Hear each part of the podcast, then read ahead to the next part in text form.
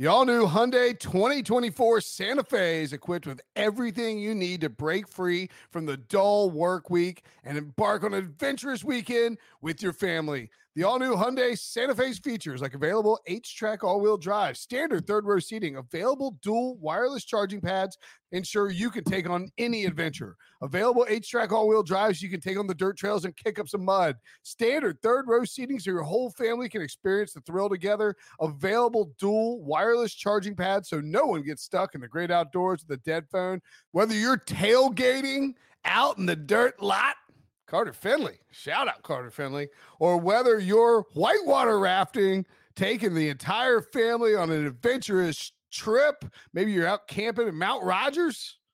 I used to go as a kid. Wish my parents had a Hyundai Santa Fe. The Hyundai Santa Fe is perfect for your family outing. Learn more about the all-new Hyundai Santa Fe at Hyundai U S A dot com. Call five six two, three one four, four six zero three for complete details. This episode is brought to you by Progressive Insurance. Whether you love true crime or comedy, celebrity interviews or news, you call the shots on what's in your podcast queue. And guess what? Now you can call them on your auto insurance too with the Name Your Price tool from Progressive.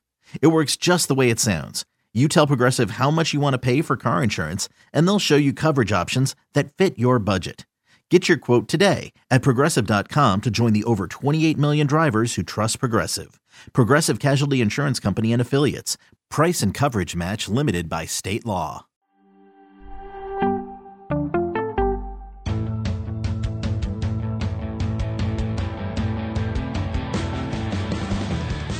What's up, everybody? Happy Monday. Welcome to the Pick Six Podcast. Katie Mox and Will Brinson here. Today, we're joined by Emory Hunt, the czar of the playbook. Emory, always good to see you. I was out of town last week, but J L C, Brinson, and Emory gave out preseason betting advice for week one. It's probably a little bit stale now, but make sure you tune in this Thursday for more of those likes and leans for week two of the preseason. Go ahead and hit subscribe on YouTube so that you don't miss it. Today, we're heading back Back to the division total train. Choo-choo! We're looking at the N F C East and West today.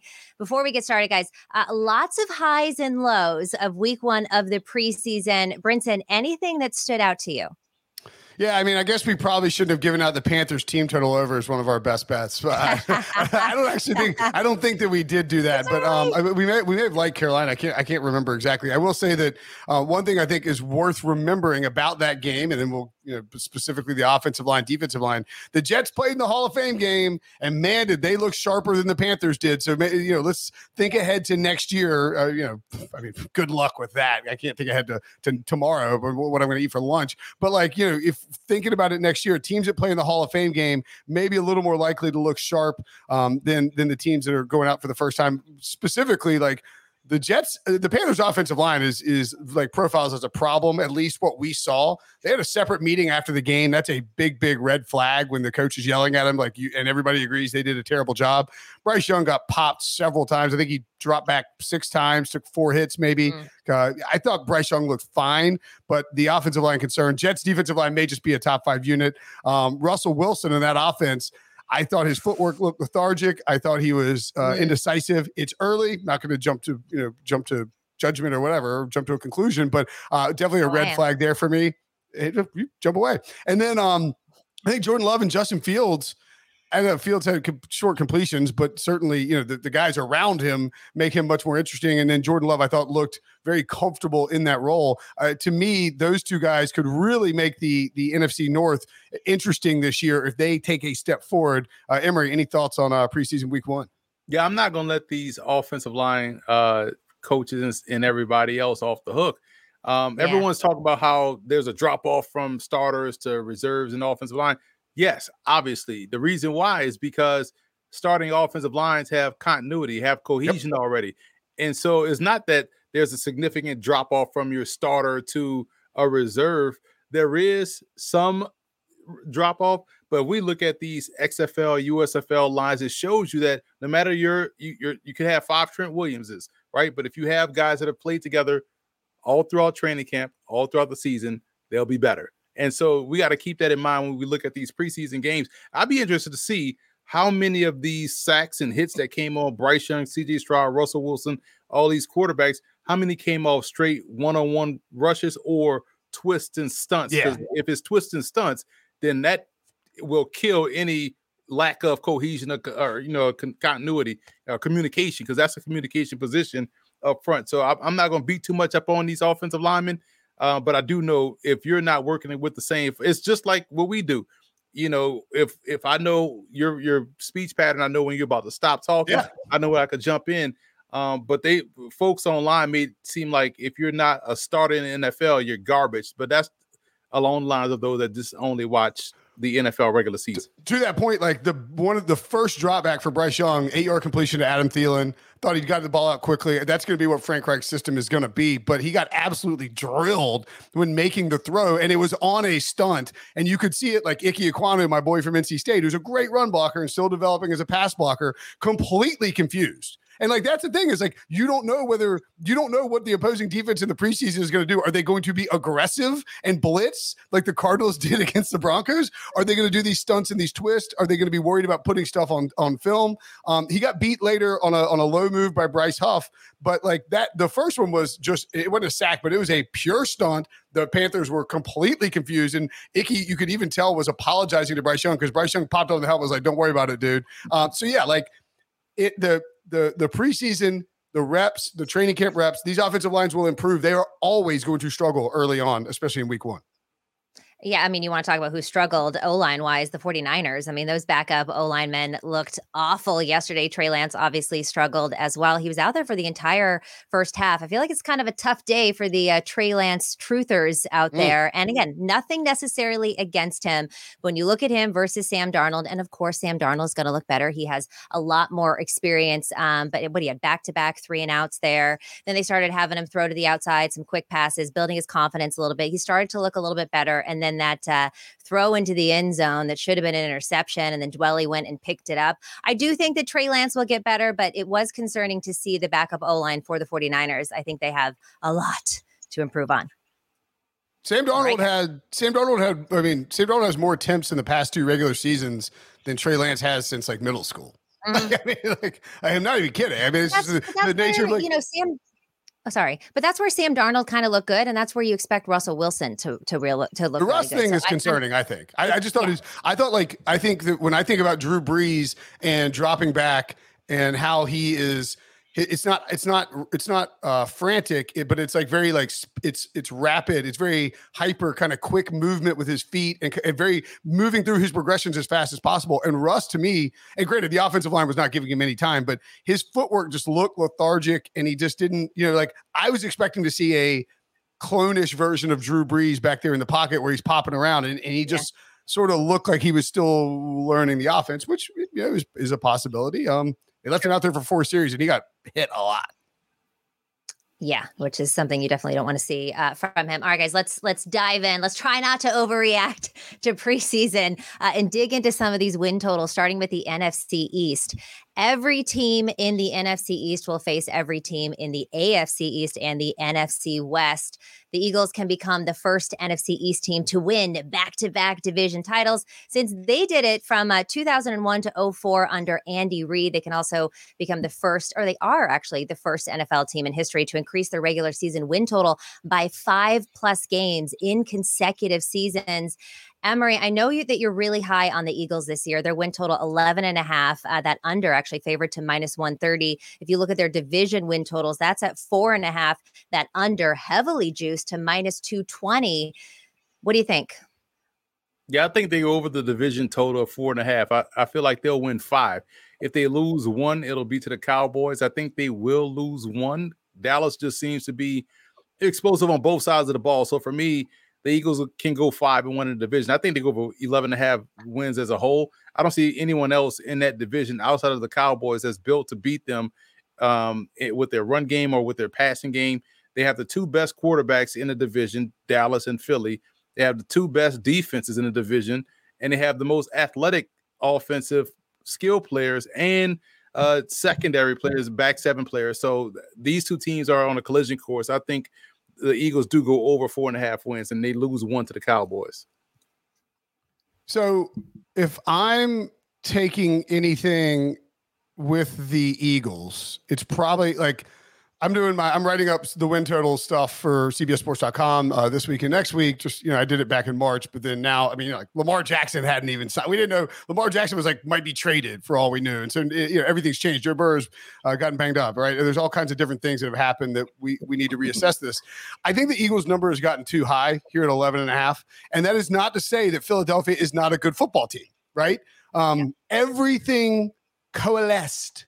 Came together last year for them in terms of um, Jalen Hurts took a leap. They went six and one in one score games. And one of the ones, the one, one score loss was with Gardner Minshew under center. I don't know which way you want to take that, but the game didn't really matter for them. They knew they'd get Jalen Hurts back. Um, Jalen Hurts took a massive step forward as a passer. They were third in the N F L, third lowest in terms of adjusted games lost to injuries. So they were, they were lucky. They got a big leap forward. And they had a lack of injuries. Like some of that stuff is going to regress. The Eagles could win eleven games and then go win the Super Bowl. If they win eleven games, they're probably winning the division or, or you know, at least ve- they're certainly in the playoffs, right? Um, I, I think when you just when you look at it, they go from having one of the easiest schedules, if not the easiest schedule in the N F L, to having the hardest preseason schedule in the N F L. They're not a team that is flying under the radar that is going to, you know, like nobody is like, oh, the Eagles are coming to town. Well, we'll see if they play well. I mean, you know, they have a good opening stretch at New England, Minnesota, at Tampa, Washington at home, and then at L A uh, before they head to the Jets in, in, in week six. Like that's a, they could easily start six and oh, and you'd be worried about this win total. But then they have all those division games against the Cowboys. They have at the Chiefs after their bye, the Bills at home, the Niners at home. Um, they got to go to Seattle. They have, you know, like there, there are, there are a lot of wins on the schedule for sure. But I think if you talk about a team that lost their defensive coordinator and lost its offensive coordinator, had some, you know, some attrition in terms of personnel, but not really that bad, but was very fortunate with injuries and very fortunate in those close games. To me, I'm going to take the under here. It's not something I would want to go out and bet, but if I'm picking right. something for the Eagles, it's the under eleven and a half. Yeah, I agree with Brinson on this one. Um, and basically for all the same reasons that you said, this is a great team and, you know, arguably the best, if not one of the best, if we're counting the 49ers, which, you know, I'm always going to do uh, in the entire N F C. This is a a, ten, a double digit win team for sure. ten wins, eleven wins. I do find a little bit of regression with this thirteen just because their schedule gets so much harder this year. And Brinson, you talk about they have eleven games. They could get back to the Super Bowl. Well, the Super Bowl hangover is a real thing. Only three teams in N F L history have come back after a loss and made it all the way back to the Super Bowl. So that trend not working on their side as well. And they did have quite a few losses on their defense in free agency. And defense was a huge part of this team's success last year. They had seventy sacks during the regular season. And I know they went out and they got a bunch of Georgia Bulldogs, but that may take a little bit of time um, to, to get back up there with all the big boys in the N F L. I think this is a great team. I think they get double digit wins, um, but I will lean on this under as well. Any rebuttal from you, uh, Emory, are we good to move Emory, on? Emory, see, it's good to see Emory talking about the report. You can see him. You can see him. You're like, oh, I got a counter here. I want to throw it out there. It's a good report yeah. right there. No, no, no, yeah. no. You guys, yeah, I, I let you guys get your takes out. But I will say this. It's rare to see a team like Philly that had yeah. an awesome two deep get even better because people um, remember this team went to the playoffs in twenty-one. They went to the Super Bowl in twenty-two. They got better in this offseason with their two, within their two deep. We're talking about guys that may not even start. And Kaylee Ringo, yeah. Carter, Uh, and Kobe and Carter had that move on uh in the preseason where the right, where, yeah. right, viral. And then you look at the their backfield got significantly better, so it was addition by subtraction. And the defensive coordinator that went over to the Cardinals was kind of yeah. the, the reason why folks wanted him to get out of town because he mm-hmm. didn't blitz enough. And so right. I think you guys are sleeping on how good this personnel is. Um, but. I, I, look, and look, I think the roster. I think the roster is loaded. I think it's a really good roster, and I think that sort of gets lost in the conversation too. Not to linger on the Eagles here, but like, but when I say I'm taking the under eleven and a half, that's not me saying I think the Eagles are going to stink. You know, like they, like an Eagles fans are like, you can't take the under. How do you take the under? It's eleven and a half. Like twelve wins is hard to get to. There are, you know, there are accidental like. N F L teams, bad N F L teams win six games accidentally because weird things happen with, as I like to say, an oblong-shaped inflated pig butt that bounces around in, in, in, in weird ways. And so, like, the Eagle, I just think, I, I think it would be a, sh- like, I don't think Jalen Hurts is going to take another leap after losing his offensive coordinator, even the, you know, Sirianni's obviously very involved in the offense. Right. And he's got a great offensive line. He's got incredible weapons. Like if he, if he performs at, at his level last year and doesn't, like, he could regress statistically and not get worse as a passer. That happens all the time. Patrick Mahomes had a better season his his year after his M V P season as a passer, as a quarterback, but his st- statistics weren't as good. So like Jalen Hurts could regress, stay the same level of play, but you ha- you know, and the Eagles could win eleven games and have a great season, and it would be, it would hit the under, and it would be like a disappointment, I guess, which is, it's just the nature of expectations in the N F L. Yeah, I still think the Eagles are going to win the division. I still think they can get to eleven wins. It's, yeah, it's just hard for me to take the over on this one. And yes, they lost both of their coordinators. I don't think anyone is too sad about Gannon leaving. But, uh, but Steichen, I mean, you look at somebody even like Josh Allen when Brian Daboll left, um, and, you know, kind of the differences with his game there, throwing more interceptions. Not that I think this is going to happen with Jalen Hurts. I'm just saying Shane Steichen is a really big one to lose, because I think he had a, a pretty big hand in, in how well Jalen Hurts um, progressed. All right, let's move on to the Cowboys. They also have a high win total here at ten, with that over juice to minus one forty-five. Under, you get some plus money at plus one twenty-five. Division wins three and a half, uh, one, minus one seventy-five to the over. Emory, the Cowboys went eight and four in the regular season last year with Prescott under center, twelve and five total. They added Brandon Cooks at receiver, Stephon Gilmore at cornerback in free agency. Is this a double digit wins team? Easily. They go over this number. I think they go over ten wins. Um, folks like to think that only Dak Prescott's interceptions count. Um, Josh Allen's interceptions don't count. Herbert's interceptions and fourth quarter interceptions don't count, but only Prescott's interceptions count. But Dak yeah. Prescott is a top eight quarterback, top five. And I, and we can really debate that if you want to, but at least he's, at worst, he's eight. You know, this guy has been outstanding for this Cowboys team. The question for the Cowboys is, can they find a run game or run the ball when they want to? Because they got backs, but can they run it when they want to? That used to be the key with Ezekiel Elliott in his uh, prime. Hey, we can run it whenever we want to. But now you add Brandon Cooks, who for whatever reason just keeps getting traded, but always has over a thousand yards. That's going to open up things for CeeDee Lamb. That's going to open up things for everyone else within that offense. And they finally learned to use Kavonte Turpin, uh, their kick mm-hmm. returner, within the offensive attack. But defensively, getting Stephon Gilmore, you mentioned, helps out immensely. He's still an elite player.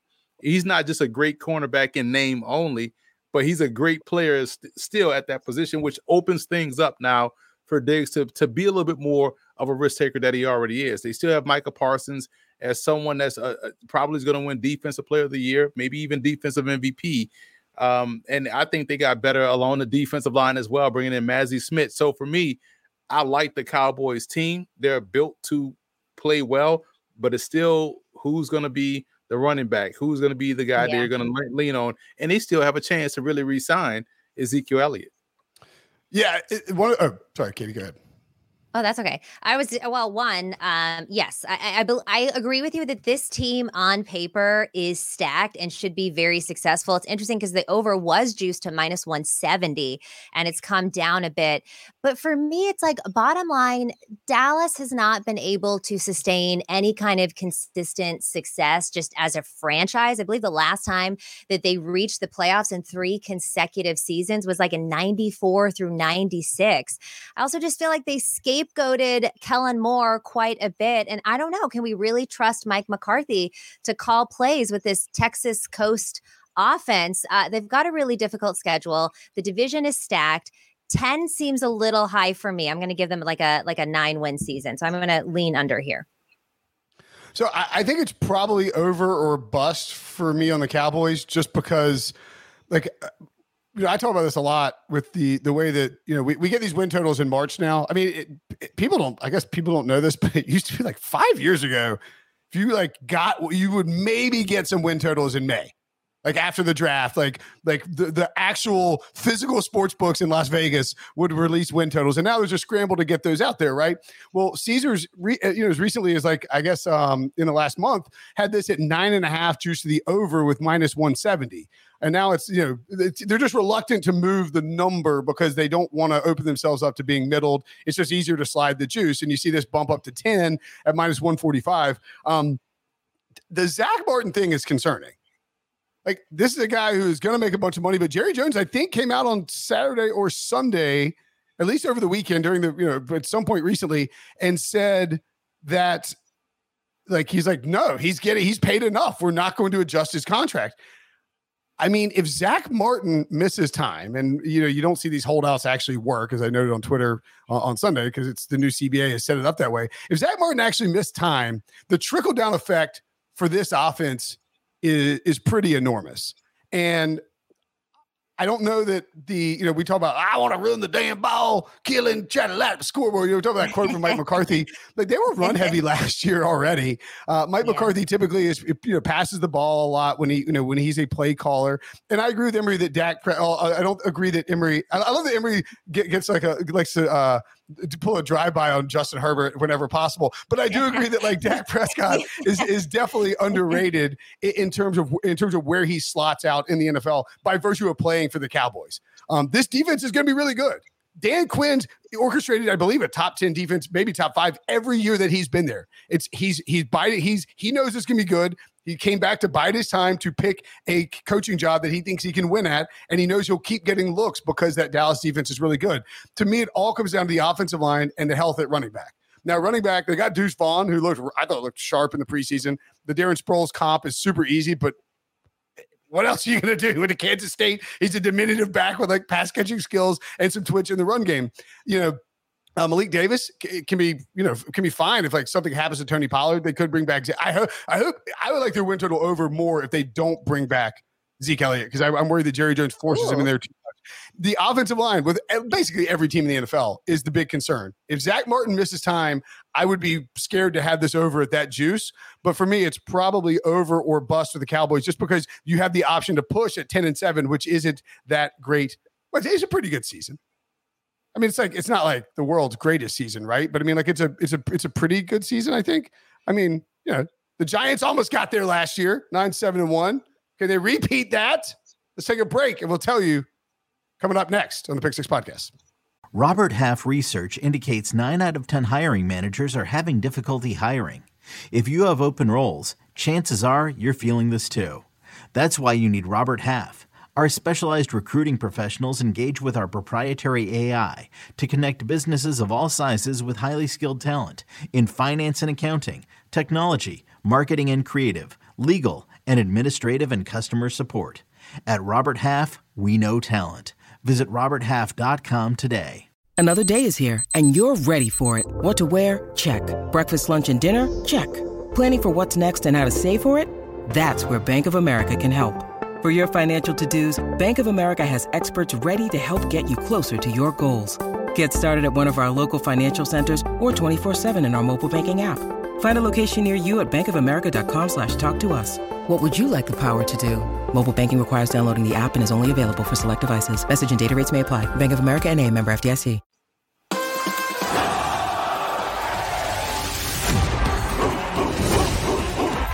Fight for something. First play of the game.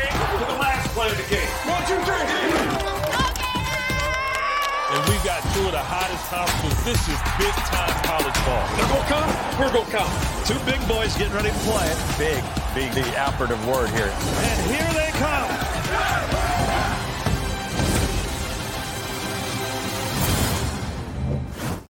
One of the big surprises in twenty twenty-two, the New York Giants.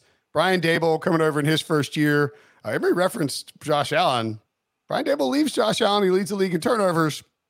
And uh, and the Giants and, and Daniel Jones take a step forward. Probably not a coincidence. Their win total, though, despite going nine seven and one, making the playoffs, beating the uh, the Vikings in a matchup of the one-score game, one-score game heroes, uh, the, the luck box teams, uh, and, and, and, you know, making it to the second round there. Over under seven and a half, minus one twenty to the under, even money to the over. Their division win set at two and a half, minus one twenty to the over, minus one ten to the under. So basically even money there. Um, a lot of Daniel Jones got paid this offseason. Saquon Barkley's unhappy. The Giants pretty, I mean, you could, it's not probably, they definitely botched the way that they could have handled that in terms of handing out the cash. Uh, but they have yeah. a good front office, a good coaching staff. They've made some good draft picks in the last two years, Emory. Uh, what are your thoughts on the Giants? It, it, I mean, Vegas is blatantly telling us they expect some regression across the board from New York this year. Get what you asked for. Get it because you asked for it. They asked for Daniel Jones to be the guy. And okay, you're going to get that, but you're also going to get a schedule that you could potentially be two and eight with or without Saquon Barkley in those first ten weeks. So, you know, for me, everyone made it about Daniel Jones, and he took a step forward with fifteen touchdown passes in twenty twenty-three in an era where you could throw the football, roll out of bed, and hit fifteen. And no one mentioned that his best games, two came against the Vikings, one in the playoffs, and against the Indianapolis Colts, but they left him in the ball game to stat pad. Saquon Barkley is the straw that stirs his drink, and I wonder where the Giants are going to find explosive. Saquon Barkley is the one piece. They bring in Darren Waller. That's cool. That's awesome. That's an explosive player. And yet they do upgrade certain parts of the receiving core with Jalen Hyatt, with Paris Campbell, you know, with those guys. But you technically just upgraded twos and threes. Who's the number one? If it's Waller, teams could bracket Waller and force you to go outside. Who do you trust to beat someone's number one corner on the outside? And that's going to be the question they're going to have to answer. I think defensively, Kayvon Thibodeau is going to get double-digit sacks this year. I think he's going to be awesome. He looks physically fit. Um, being at training camp, seeing him fill out his pads now, he had those Jim Thorpe pads on as a rookie. He's like, he's like, man, he got to eat some more. But these rookies tend to do that, and they gotta they travel a lot during the draft process. But now, full off season, the N F L weights. He's filled out his frame. He looks great in training camp, and I, I don't worry about their secondary. They they're act, active around the football. Uh, Banks will be fine, but their offense just doesn't have the lack of explosive. And we saw this at times last year when teams said, you know what, we're just going to take Saquon Barkley away completely and make you beat us, Daniel Jones, in the passing game. And what happened? They, they lost. And so I feel like that's going to happen again. This team maybe overachieved a little bit last year, which is great for them, helped the buy-in process, but I feel like this is an underplay easily. Ah, uh, Emory, uh, and you've been you've been at Giants camp. Um, I know a few times uh, this this year. Look, there's a sophisticated thought in the chat thinks the the Giants are going eleven and six. I can't I can't go with you there with eleven and six, but I do think that this is an eight win team. I also like the value here at even money. I know there's a lot of question marks around Danny Dimes now that he got paid, but he did make massive strides uh, last year with Daboll as head coach. You have to think that that continues to improve. Especially he didn't really have any real receivers last year. They added Darren Waller, which I'm really excited to see what that connection is going to look like. And you got Paris Campbell and uh, Jameson Crowder. You know, they ended last season nine and seven, which uh, maybe, Emory, you're saying was like a little bit of luck. They advanced uh, to the playoffs for the first time in a while. And, you know, last year their projected win total was only six and a half. So I do think that this team will maybe have a little bit of regression, but I like them to get at least eight wins. So I lean over here. So I think I'm, I'm going to pivot, um, despite what I said. Well, I said I was going to take the over in the division wins, but I, I, so my thing that I said all last year, and I think that um, I need to stick by it because I do believe it, is that if you look at the two thousand seventeen Buffalo Bills, and that was Sean McDermott's first year, he came in and replaced um, Anthony Lynn, re- replaced Rex Ryan slash Anthony Lynn, right? And he takes over that team, and McDermott is an unknown in, on a you know northeastern team, a defense. You know he's a re- like a really good head coach. Now he's getting flack. People are like, oh, Sean McDermott. I don't know if this is the guy. Like, dude, look at his record in Buffalo. They've been t- you know they have been terrible since the nineties. Like, just keep this guy around. Uh, they go nine and seven, and were very much a outkick their coverage type of team. They had uh, you know their expected win loss was six point four uh, wins, right? By based on uh, the Pythagorean theorem, the points to point differential, et cetera. Uh, they won a bunch of one score games. It was very clear that coaching made a huge, huge difference in terms of how the Bills performed. Well, they go and draft Josh Allen. The reality was they were not going to be like there was going to be some regression built in. They went six and ten the next season, and they finished third in the division. They missed the playoffs. But the optimism carrying over from that first year, plus the addition of um, of Josh Allen, and you know he completed fifty-two point eight percent of his passes as a rookie. Like they, we knew there'd be some struggles there. I think really was kind of the setup for the Bills to you know the springboard for their success the last few years. And I think when you look at where did Brian Daboll and Joe Shane come from, right? They came from Buffalo. They it's a very very similar first year in New York to what we saw from the Bills and McDermott in in Buffalo. And so for me, I, I tend to think that when you look at this this Giants team, we could see some regression in terms of their overall wins and where they win like they go like seven and ten. But everybody says, okay, Daniel Jones played really well. He just doesn't have any weapons. There's a lot of young pieces on both sides of the ball, that, and they were in close games, and the coaching looks really good, where it's like you go seven and ten and you still feel like you had a good season, even though you took a step back. Um, so I, I'm going to go over their two and a half wins in the division, because I think there's a, some coaching mismatches there. The Sirianni's a really good coach for sure. Ron Rivera is a, is a very good program manager. I don't know if he's a great coach, and I think we got some questions about how that offense will look. And, um, And then, you know, um, in, uh, you know, in, in Dallas, Mike McCarthy, like I'll take Brian Daboll, uh, you know, nine times out of ten, or actually ten times out of ten. So I think we can steal three wins in this division. You split with everybody and still maybe end up being a seven and ten team um, that, you know, that, that will end up being, you know, like maybe not as good as, as we think. So I, I will take the, I will take the, the Giants win total division over win total in the division at two and a half, but probably lean on the hmm. under uh, outside of the division. Washington, the uh, Commandos, the Commodores, or the Commanders, if you feel like respecting their third name in five years, win total over six and a half, even money, under minus one twenty. Division win total over two and a half, plus one thirty. Um, they knocked off the Eagles, and they're under the the in, the undefeated Eagles ended up going eight eight and one. Emory, uh, Ron Rivera recently had some dumb comments that he walked back about Eric Bieniemy. Um, Sam Howell looked, I thought looked. pretty good in his first preseason action, and they have enough on offense where like it's a very intriguing team. What are your thoughts on, on Washington and that win total? Yeah, the, a lot of times the call comes from inside the house, right? And it's so you got to watch Rivera if you are. That's a Scream reference, kids. You know yeah. what I'm saying? So, but when you think about it, he's three three and one against any iteration of Giant coaches during his time in Washington. So Shermer, Judge, and Daboll, three three and one. So he he knows how to play well versus John. They are the same exact team. Very good defensive line, athletic group of linebackers, strong, solid secondary. Washington has better playmakers at wide receiver, McLaurin um, and, and uh, Dotson and all those guys. Giants may have a better tight end. Giants definitely have better running backs. I'm surprised Washington ain't been in, on the phone with Zeke, Kareem Hunt, Fournette, any one of those dudes, because right now they're just kind of average at running back. Quarterback could be in the same boat with Daniel Jones, but when you factor in depth-wise, Jacoby Brissett, probably same with Tyrod Taylor at this juncture of his career. So it's about a push at the quarterback room. O-line is a, you know, you could sell me on the Giants O-line. I think they have better talent up front than Washington does. So I said a lot to say, this is the same exact team as New York, different coat of paint, but better receivers, and I think better offensive coordinator um, to really mm. make the most of their weapons, and, and so he's going to find ways to get these guys the football. Defensively, Chase Young healthy, and you have Montez Sweat yes. on the opposite side with Allen and those guys on the in the middle. They cause problems, and so there's a reason why those Giant games either come down to the wire or end up tied. This is the second time they've tied with with uh, the Giants before. So I like them to go over this number because I feel like them and the Giants will have the same seven and ten record this season.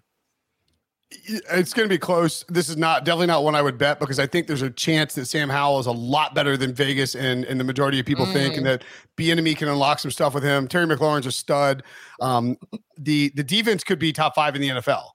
And if it is, and the offensive line protects Howell and he plays at a, like an average quarterback level, this team is going to contend for the division and like get involved in like eight, nine wins, right? Or maybe not contend for the division, but like they'll contend for the playoffs. I, in, in the, I mean, well, I mean, if we think the Eagles win eleven, I never know. Um, but like more than likely, like contend for a wild card spot late in the year, probably not up there with Dallas and, and, and Philadelphia. I've got the Brinson model has them going six and eleven. So I'm going to lean towards uh, probably, you know, end up like just staying away from this. Uh, but I think yeah. you could go Commanders over division wins two and a half as well, with the idea being this team is better than we think, and they really just have to hold serve. And we've seen them, as Emory said, like, you know, you can, you know, they, they, they hang, they're going to hang with these division, you know, opponents. I don't think we're going to see even Philly or Dallas just obliterate New York or, or Washington. I think there's enough there coaching wise, personnel wise, where, where those two teams uh, stick around. So lean towards the under on the win total, but maybe go over on the division win total.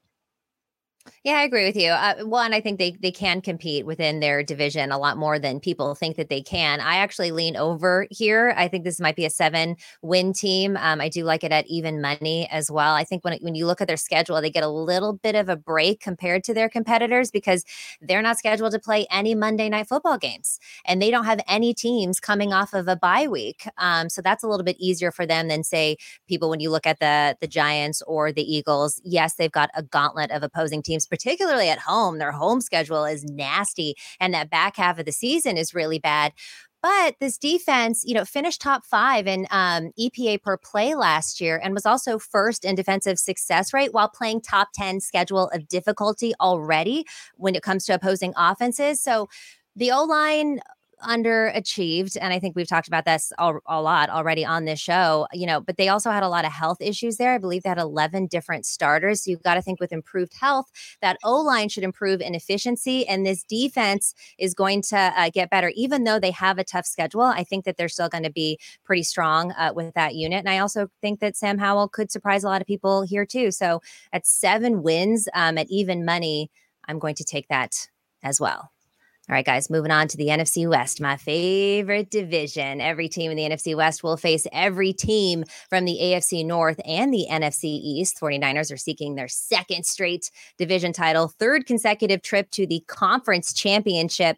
Their win total, ten and a half, minus one sixty to the over, under plus one forty. Division wins at four and a half, minus one fifty to the under.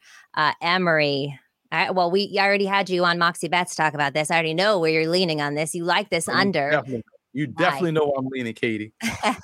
Hey, before you before you answer, would you would you have actually had Emory on if you'd known he was going to take the under on the Niners, Katie? Would you would you have said? I, I, invi- I invited him on, knowing that because I had seen him on H Q, I know, so I was like, oh, let me let me get this guy on. You know, so we we had it out. We had a good. So you uh, needed some anti-Niners, some anti-Niners counter bias on the podcast. Yes, is what you needed. Yeah. Yeah. Right. It, it can't, it can't be all, you know, rainbows, sunshine and, and, and rainbows. And, yes. Yes. Yes. We got to give a, we got to give the other side of it. So, all right, give it to me, Emory. I've heard it before, but I'm ready for it again. Well, I'll, I'll keep it simple this time because last time it, probably was, it was too much for you to digest. So it was going to be simply put, I don't trust Brock Purdy, and not because I'm someone that believes in these, you know, uh, E P O A, D V O A, C P D, N B C, S E C, whatever, right? I don't believe in all that, right? But I will say it's something to where this guy should have had forty-eight interceptions last year. I mean, the amount of drop picks guys on defense had. Granted, they don't count in the stat book. You like that he went out there, played with confidence, played free. What saved San Francisco is what people don't talk about enough of. They make it about Kyle Shanahan and his wizardry with quarterbacks, except Trey Lance, and his wizardry with how making quarterbacks work, except Nick Mullins and all those guys like that. And you know what I'm saying? But he's got the, he's a big, beautiful football mind. But really, it's a the run game and defense. They don't want to talk about that. It's a run game and defense. And as oh, long as you have that, that, no, that nah, they they make it about the drawing up the plays as if inside outside zone ain't been around since nineteen forty-six. You know what I'm saying? Like, there's only so many ways you, at some point you got to go forward, right? Only so many things you can do running the football. But I will say this, run game and defense will always keep uh, San Francisco there. They're long and athletic within the front seven. They're aggressive at the safety position. Cornerback position still w- worries me a bit, but as long as you're able to run the football and stop the mm-hmm. run, you're going to win. You're going to win games. So I like them winning ten games because I feel like they get swept by Seattle. That's why I'm going under. Mm. So I'm going to take the f- over. Uh, I wouldn't, I, I wouldn't, I wouldn't pay the one sixty because you get it at one forty-five, minus one forty-five at DraftKings. It was just fifteen cents. Like, yeah, yep. Shop around, people. Like, go get the, go get the better price. Uh, I was trying to see what their odds for winning the division were. I'm assuming that they've spiked now, like higher than we want to mess around with, but yeah. Like oh, see, this is what I would, this is what I would do. I would take the Niners to win the division at minus one sixty, which you can find.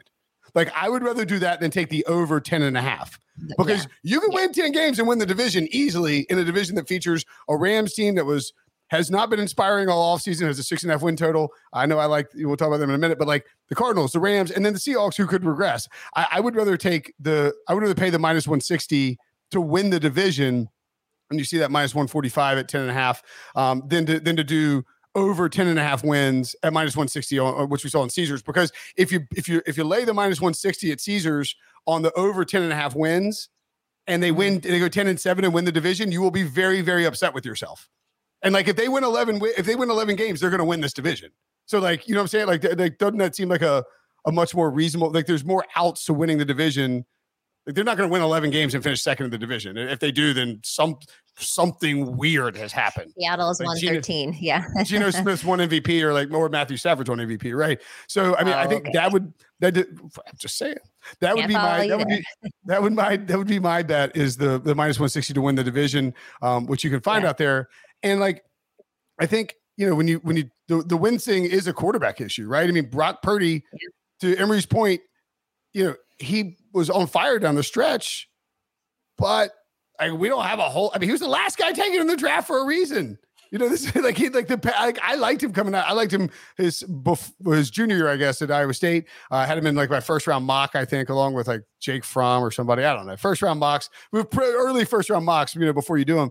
Um, and it's like, but then Mister Irrelevant, and he played really well. Kyle Shanahan didn't get the most of his quarterbacks. I feel like with that trio there, even with the preseason stuff you saw from Trey Lance, you can still feel pretty good about what he's got at the position. The, the, the skill position guys are unbelievable. I mean, unicorns across the board. And then defensively, yeah, the back end maybe a few weaknesses, but as long as you know Nick, as long as Nick Bosa is in there um, w- when the season starts, they will be fine. So I would like the Niners to win the division. Um, I would lean towards the over uh, ten and a half wins, but would prefer the, the cheaper juice there.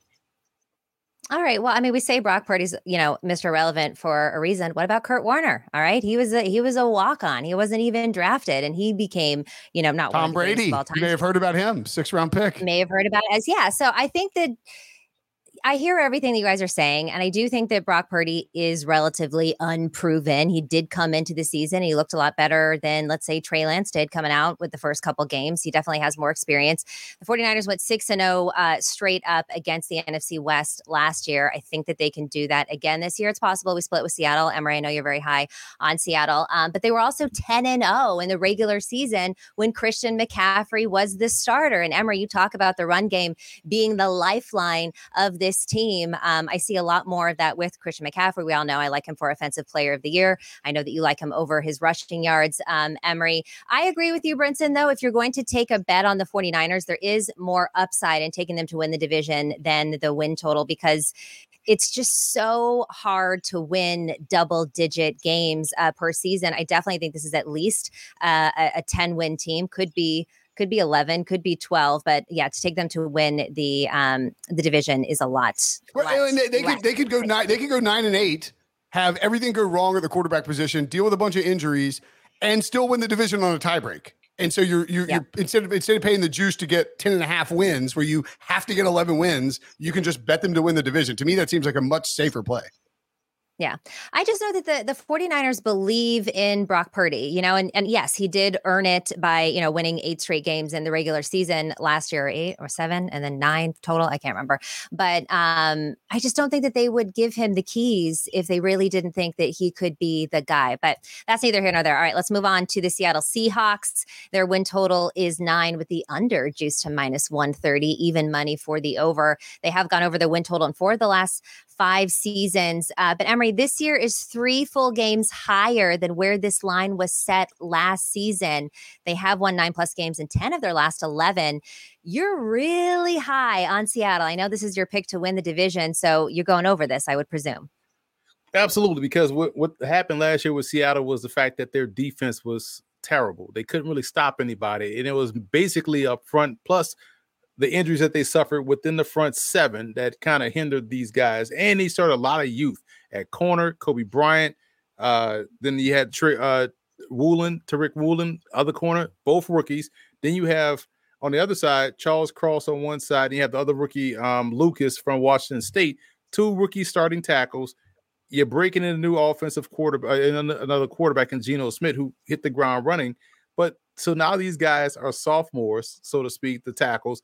The corners are now, you know, in their second year as well. You get back Bobby Wagner and whatever iteration of Bobby Wagner you think is out there, but him out there healthy is a big thing, along with yeah. Jordan Brooks, and they bring in Bush from the Pittsburgh Steelers. So for me, this defense got significantly better. And you get Jamal Adams back. And what iteration of Jamal Adams, or however long you may have him, hopefully it's for the full season. But now you're able to run the football because you double down on Zach Charbonnet, Kenny McIntosh, along with Kenneth Walker. You have three excellent receivers, D K Metcalf, uh, Tyler Lockett, and the rookie Jackson Smith and, and Jigba, who's your third option. You have a solid option at tight end. Everything is pointing upwards for Seattle because they have the best secondary collectively in the division. You could make an argument for the receiving corps. San Francisco got better tight ends and fullbacks, so I guess you can give a slight edge there. Running back, you can give it to San Francisco, albeit off of one guy, but collectively, depth-wise, Seattle may have that, and I think they have the best quarterback in the division in Geno Smith. He hadn't played a lot. His his career kind of remember, you guys talked about Kurt Warner and Tom Brady and Brock Purdy. How about Warren Moon going up to the C F L yeah. for the first five years of his career, winning five straight Grey Cups before coming down to the N F L at twenty-eight years old? So I think that's kind of how Geno Smith's career is starting to unfold, where mm-hmm. he didn't play a lot early, but he still has a lot left in the tank. So I like them going over this number easily. Yeah, I think that the Seahawks, um, I had them, my pick here was the under uh, three and a half divisional wins.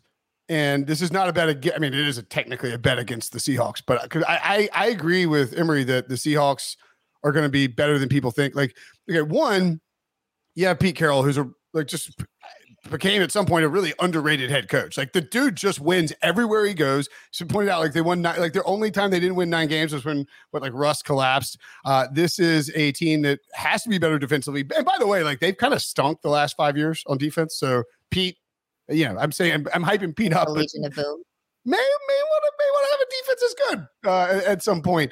Um, and, and this could be the year. Like Jamal Adams, a decent look for comeback player of the year. I think w- when you've got.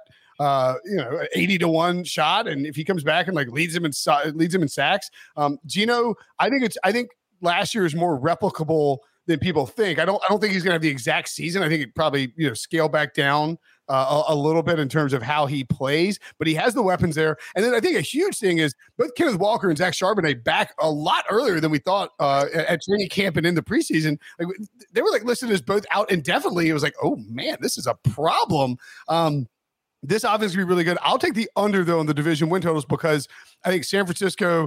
I think San Francisco will sweep them just because I think San Francisco is the better team. And then I, I think when you look at uh, Sean McVay, it, it, find a way to win one, and then it says, and, and like maybe the Cardinals steal one. It's just it's just like I think the division games will be a little bit closer than people think, and I don't think Seattle is going to obliterate anybody. Uh, so I'll take the under in the division win totals, but I am a little bit higher on Seattle than than I think uh, maybe the general public.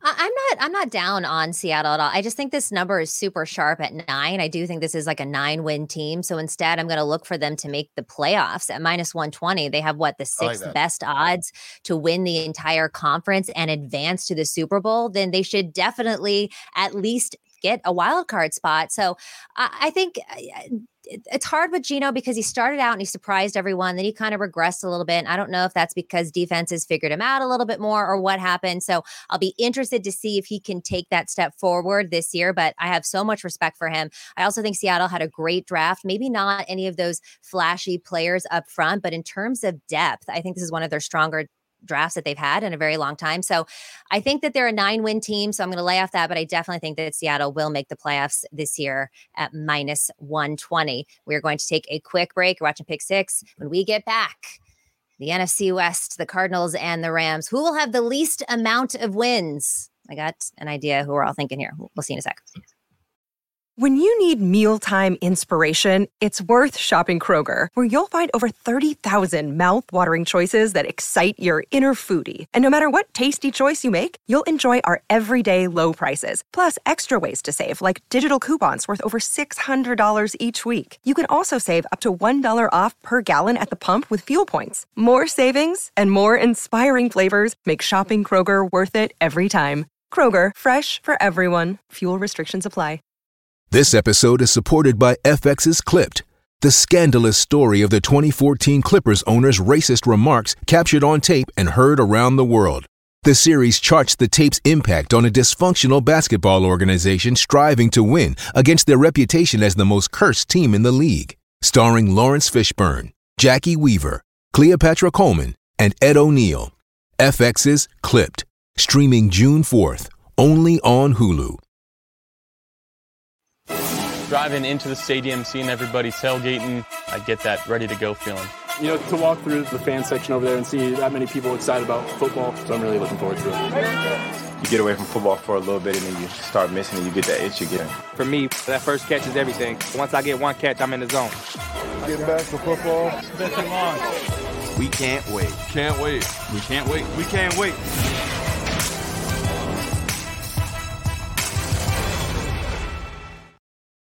Ah, we can't wait either. Regular season, September tenth. All right, guys, let's talk about the bottom of the division. The Cardinals, their win total set to four and a half, minus one thirty to the under.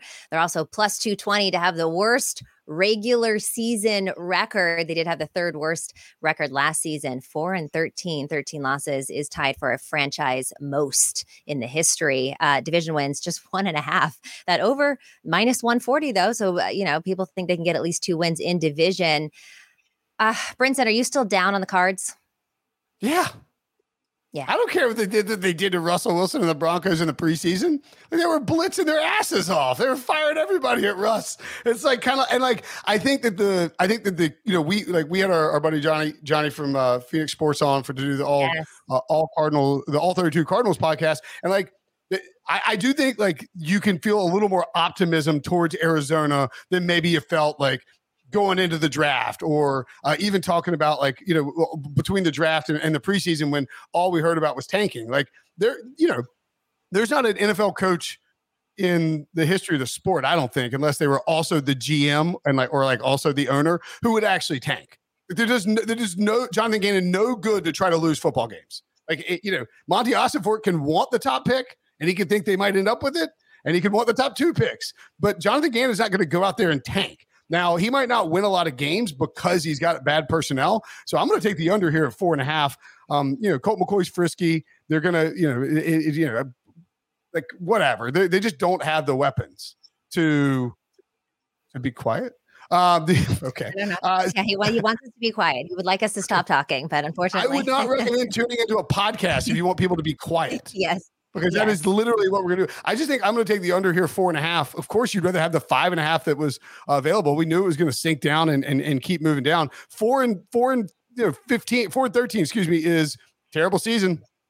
But I mean, like they could win. If Kyler Murray comes back, this is going to be a problem taking that. Um, I just think that they are, you look at these numbers and how we slot out worst regular season record. That is a huge discrepancy at the top between them and the Texans. So I'll take the under here, four and a half wins. Emory. Oh, um, yeah, I, I'm going over. Uh, oh, I'm gonna over. use the Bears. Oh. Yeah, I'm, I'm gonna use yeah. the Bears as a, as you know to make my case for the Cardinals. Right, watching the Bears last year, no one would have guessed they were a three-win team. And there's a tweet that's out there from uh, you know former Bears executive. Oh, this Greg. is a hilarious tweet. He's like, yeah. "There's what people think you're gonna lose their last ten games, and, and, they, and they end up losing the last ten games." You know, and, and Greg is Greg is a great dude. He's a funny dude. I like Greg Gabriel, but yeah, that's type like watching the Bears season. You didn't think that this team was gonna win three games, and I said all that to say that the N F L is a is a professional league, so. The car I've said this before on H Q and everywhere that the Cardinals' defensive personnel is legit. Mm. I think they finally have Zaven Collins playing the right spot, and that's edge rusher. And so now when you factor him and what they drafted last year with Cameron Smith out of um, San Diego State, they, there's a lot to like about the Cardinals' personnel. And Katie brought it up. If if and when Kyler Murray comes back, you know, on the back end of the schedule, you have a chance to pull off at least one or two upsets because there's some decent personnel on offense. Their offensive line should be better. You got D J Humphries on one side. You draft Paris Johnson out of Ohio State. I think the Cardinals have enough personnel to where they can be competitive and be successful to where they can get five wins. I think five is the number based off defense and getting Kyler Murray back in the end. So I'm a, I'm going to gamble on them winning one more game than this projected total. Although I can understand four being the yeah. number, I'm going five based on Kyler Murray coming back whenever he does, and they're playing competitive football because of their defense and Kyler Murray down the backstretch. Yeah, it's hard to say that a team in the N F L is is not going to get five wins, right? When looking at the season, although we saw several of them last year that didn't, I just don't see them winning many games this year. And I think basically what you both have said, it all depends on when Kyler Murray comes back. If this team starts off really bad and is losing games, there's not a lot of motivation to bring Kyler Murray back. Maybe they let him, you know, rest and sit and whatever. Um, but in, if they come out and they start winning, then all of a sudden he can come back sooner. Uh, I just think when you look at the division, the Niners and the Seahawks um, are kind of like a two-headed beast here and will get those wins. And even though I'm kind of down on the on the Rams, they still have McVay, they still have Matt Stafford. Uh, I just think that the Cardinals might not win a game in their own division this year. So instead, I'm going to roll the dice the other way, that they will have the worst regular season record at plus two twenty, um, because betting on this four and a half just isn't fun either way. You don't want to sweat the four and a half, and then you don't want to miss out um, on if they somehow get that as well. So that's where I'm looking at uh, for the Cardinals. Moving on to the Rams. This is, uh, you know, we know that Brinson is a big Matt Stafford guy. They went five and twelve last season, failed to make the postseason, went four and five at home. They only had one game that they won on the road, and they went three and nine in the N F C, including just one and five in the N F C West. Their win total is six and a half, um, minus one twenty to the under, over at even money. Brinson, I know that you love the Rams here. Are you taking that over at even money? Uh, I'm going to pass on the full season over under. Although, I mean, like, I don't know. Like, I I, I am concerned about this offensive line. I'm concerned about a lot of offensive lines. We talked about that at the beginning yeah. of the show. Um, there's reasonable reason to be concerned. Um, I just firmly believe that Sean McVay is a really, really, really good head coach. I mean, he's yeah. won a Super Bowl. He's been to two Super Bowls. Uh, he's had one losing season. Matthew Stafford is going to the Hall of Fame, in my opinion. Um, we'll see. We'll see if, you know, I mean, some, I, I think he is. I, he's won a Super Bowl every, um, and I think he's a decent sleeper for M V P at like fifty to one. Now, is he going to win it? Probably not. Uh, we the, the odds for the M V P have, have been condensed significantly, but they have enough stars on this team, and there's enough question marks in the division and in the conference where I think that they can bounce back a little bit. I don't know that they're going to bounce back and be a ten-win team again or even a nine-win team. But, dude, if, if Cooper Kupp getting hurt in the preseason, big concern. But Matthew Stafford is a top-tier quarterback, and Cooper Kupp is one of the best off- offensive weapons in the league. And Aaron Donald is Aaron Donald. Like, he can single-handedly carry a defense uh, if he is playing at an elite level. So I'm going to take the division win win total at two and a half over, just hoping they can hold serve there, uh, knowing that, you know, Sean McVay has certain, like, all these head coaches in the N F C West tend to tend to like get the better of each other at, at various times when you least expect it. So I'll, I'll take that over. Uh, I'm a little less confident in the Rams win total over at six and a half than I than I was uh, previously. Well, I, I yeah. Okay, sorry, were you sorry. Emery? Oh, you can go, Katie. I- Oh, that's okay. Oh, well, I was just going to say, I originally was going to go under on their win total, but I kind of like this over two and a half or in the division, because you got to think they have two wins against the Cardinals for sure. And they can probably squeak potentially a win in um, with the Seahawks. And we do know, you know, the 49ers have beat them in the regular season. Sweep the Cards and go one and three against the other, go one and three the rest of the division. Like that's, that's not, that's not inconceivable. It's not inconceivable. And at minus one ten, like I actually, I, I don't hate that at all. I just feel like they've got their big stars, and then, you know, depth wise, it's a little concerning. And then when you look at someone like Matt Stafford, you know, is he going to play all season, or do we see, you know, the other old man, Stenson Bennett, uh, get a, a start at some point uh, in this season? But that's, that's all I was going to say. Emery, what do you think? Yeah, I'm going, I'm going under six and a half total wins. Um, I feel like they can get six for me, because I, I love the, the talent collectively on the roster, the youthful talent. A problem is you have too much youth on both sides of the ball within their too deep on both sides of the ball. There's a lot of green when you look at their depth chart, right? It means rookies. So you're banking on a lot of youth growing up. Who's going to help rush the passer opposite of Aaron Donald? Are we even, I mean, I know Will trusts Matthew Stafford. I don't. Um, yeah, I feel like, you know, old like, Justin Herbert is what you would call him, I believe. Exactly, like Motor City Herbert, right? You know, so um, I just feel like with, with with especially coming off of an injury, we've seen this from Stafford before. I feel like he kind of got what he needed to to he want what he wanted. He wanted that Super Bowl. He, yeah. I'm surprised he didn't retire after that. Um, but he came back, but got injured, and he takes a lot of sacks. He throws a lot of bad interceptions, a lot of red zone interceptions too. Um, I worry about their run game. Will talked about it. I worry about their offensive line as well. but you like the youthful pieces. But, man, banking on those guys to grow up and, and play collectively is going to be tough. But I go under six and a half. I, I've said this before. I think we'll see Stetson Bennett start some games uh, because he gives them a little bit more pop, especially in their rollout game, their waggle game, all that stuff like that. Emory, was it you or you, Brinson, that called Stafford Beachbod Stafford? That was me. I called him. I called Herbert Beachbod Stafford. Yeah. Beachbod yeah. Stafford. You know, because ah. Herbert was number one in throwing fourth quarter yes. interceptions in the first three years of his career. Um, that's impressive. And who else was? Carr was in that mix too. And you know, Saints fans are going to be for a rude awakening when the fourth quarter comes down in the Superdome. Okay. Um, All right. Yep. There's no Matthew Stafford slander in this chat, in this podcast. This is a Matthew Stafford podcast. It is not. It is It is fifty percent of Matthew Stafford.